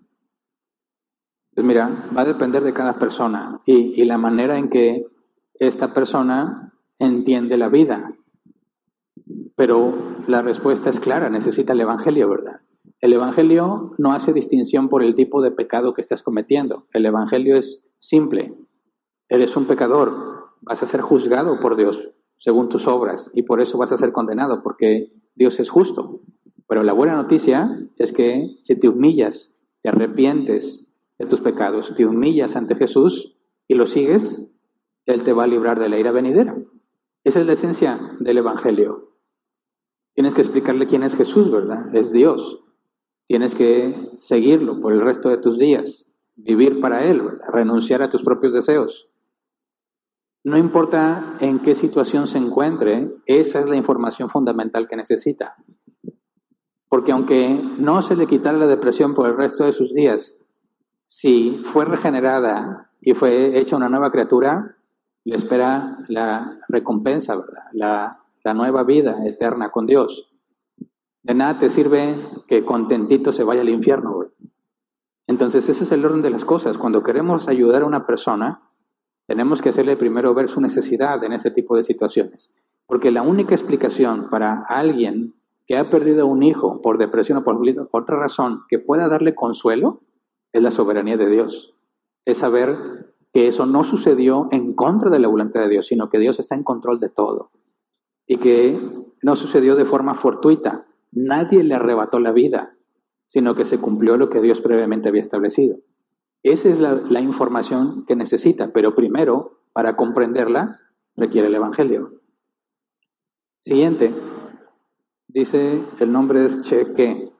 Y como psicóloga, ¿cómo explicarle a los hermanos acerca de un cerebro enfermo que tiene depresión? Dejo lo que dice la ciencia, solo lo llevamos en oración.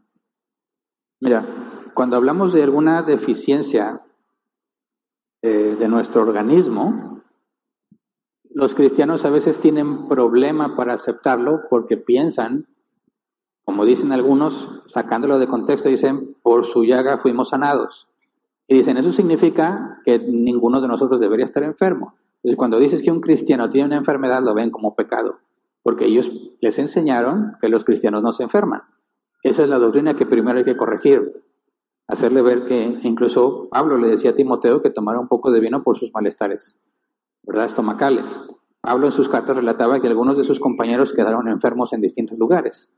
Claramente no estaban endemoniados. El aguijón en la carne de Pablo es muy probablemente una enfermedad o discapacidad. Así que primero hay que aclarar eso y enseñar que la medicina, incluso la ciencia, no es opuesta a la escritura. De hecho, sin la escritura no puedes explicar la ciencia. Y son medios de gracia que Dios ha permitido al hombre para ser librados de distintos malestares.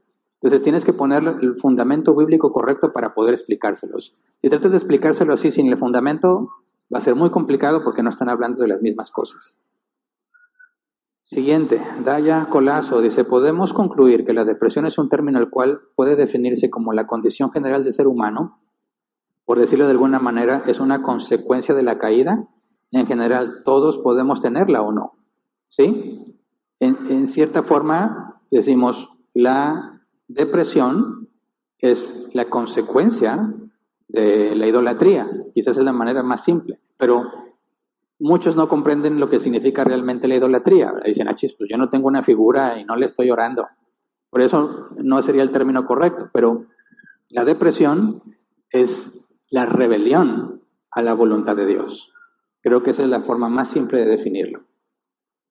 Entonces, cualquiera que sea hijo de Adán la experimentará en algún punto en su vida, una o más veces, con distintos niveles de intensidad. Siguiente, Josué Telles. William Cooper fue un compositor y poeta del siglo XVIII. Fue compositor de himnos, incluso hizo un himnario con el compositor, con el compositor de Sublime Gracia. Él se suicidó por la depresión que lo abrumaba y llevaba mucho tiempo luchando con ella. Pero hoy en día la Iglesia reformada le da el título de El Santo abatido por la depresión. Es correcto para la Iglesia usar sus signos y poemas habiendo, habiendo sido un hombre que se quitó la vida a sí mismo? Bueno, mira, esto tiene que ver con el tema del suicidio. Y la pregunta es si un cristiano podría llegar al suicidio.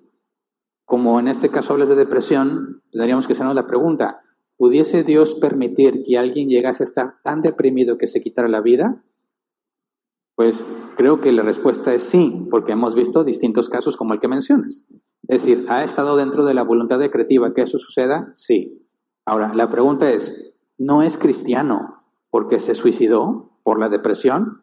Y la respuesta es rotundamente es en ningún momento le quita eso a lo cristiano. Solo hay un pecado en la Biblia mencionado como el pecado imperdonable, es la blasfemia contra el Espíritu Santo, o en términos de la carta a los hebreos, la apostasía. Todos los demás pecados son perdonables. Quitarse la vida por falta de esperanza, por, no sé, alguna circunstancia que obviamente esté en contra de la palabra de Dios, es pecado, pero no un pecado que te identifique como uno cristiano.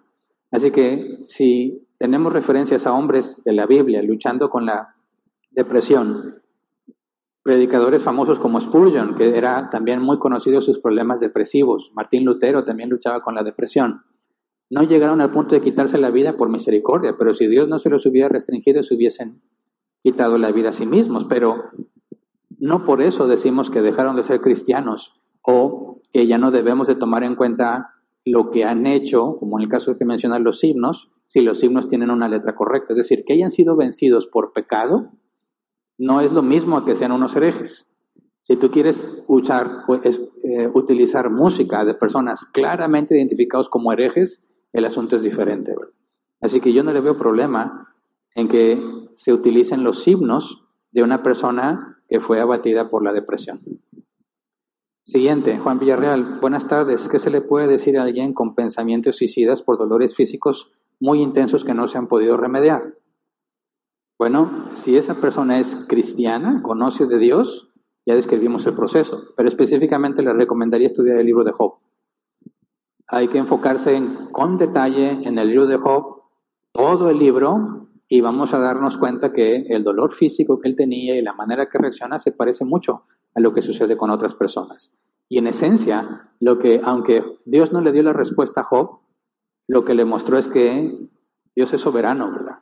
Y Él tiene buenas razones para permitirlo. Entonces, ya sé que tu eh, sufrimiento sea físico, emocional y que sea muy intenso, lo que tienes que hacer es acudir a Dios, humillarte ante Él, aceptar su voluntad y pedir la gracia para soportarlo. Dios decidirá cuánto tiempo te permitirá estar en esa circunstancia. Siguiente, Patricia Guerrero. Buenas tardes, pastor. ¿Cómo identificar cuando la depresión es por el mal funcionamiento del cuerpo y cuando es por otra razón? Por el proceso que comenté. Haz lo que debes hacer. Examina dónde está la fuente para detectar el pecado, qué es lo que estás rechazando de parte de Dios. Luego, esfuérzate en mortificarte y en vivificarte, en profundizar en la escritura, en congregarte, en servir a los demás. Si estás haciendo todo eso y ya no ves en ti ninguna evidencia de pecado, acude a la consejería.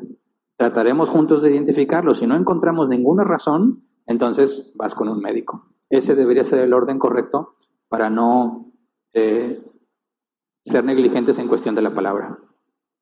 Siguiente, Casel Ramírez. Buenos días. Una persona no cristiana, su hijo joven se suicidó y ella me comentó que ella le dijo que fuese a la iglesia para que le ayuden, pero no quiso.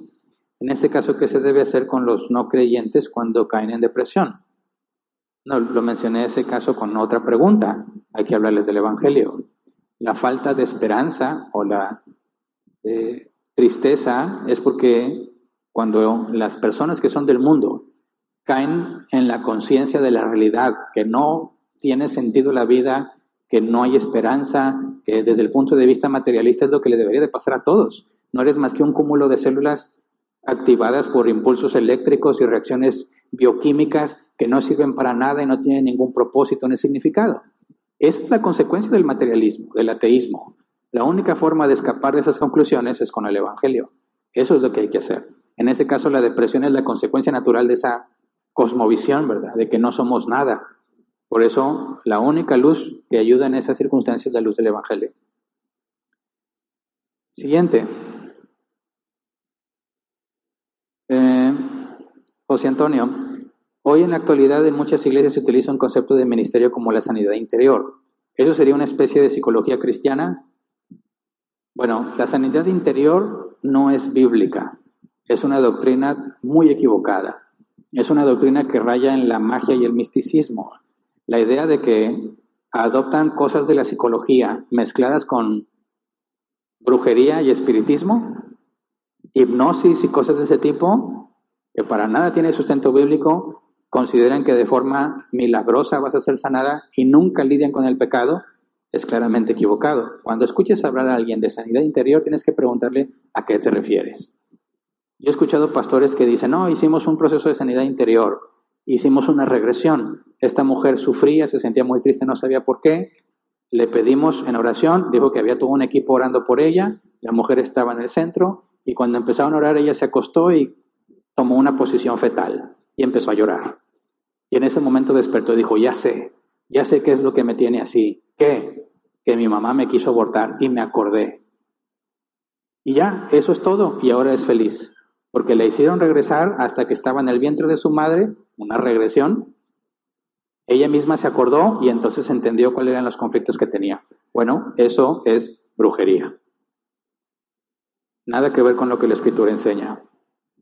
Si alguien te habla de sanidad interior y te habla de confrontar el pecado, de darte la información bíblica, de razonar bíblicamente para que cambies y te arrepientas, entonces ese sería un concepto válido.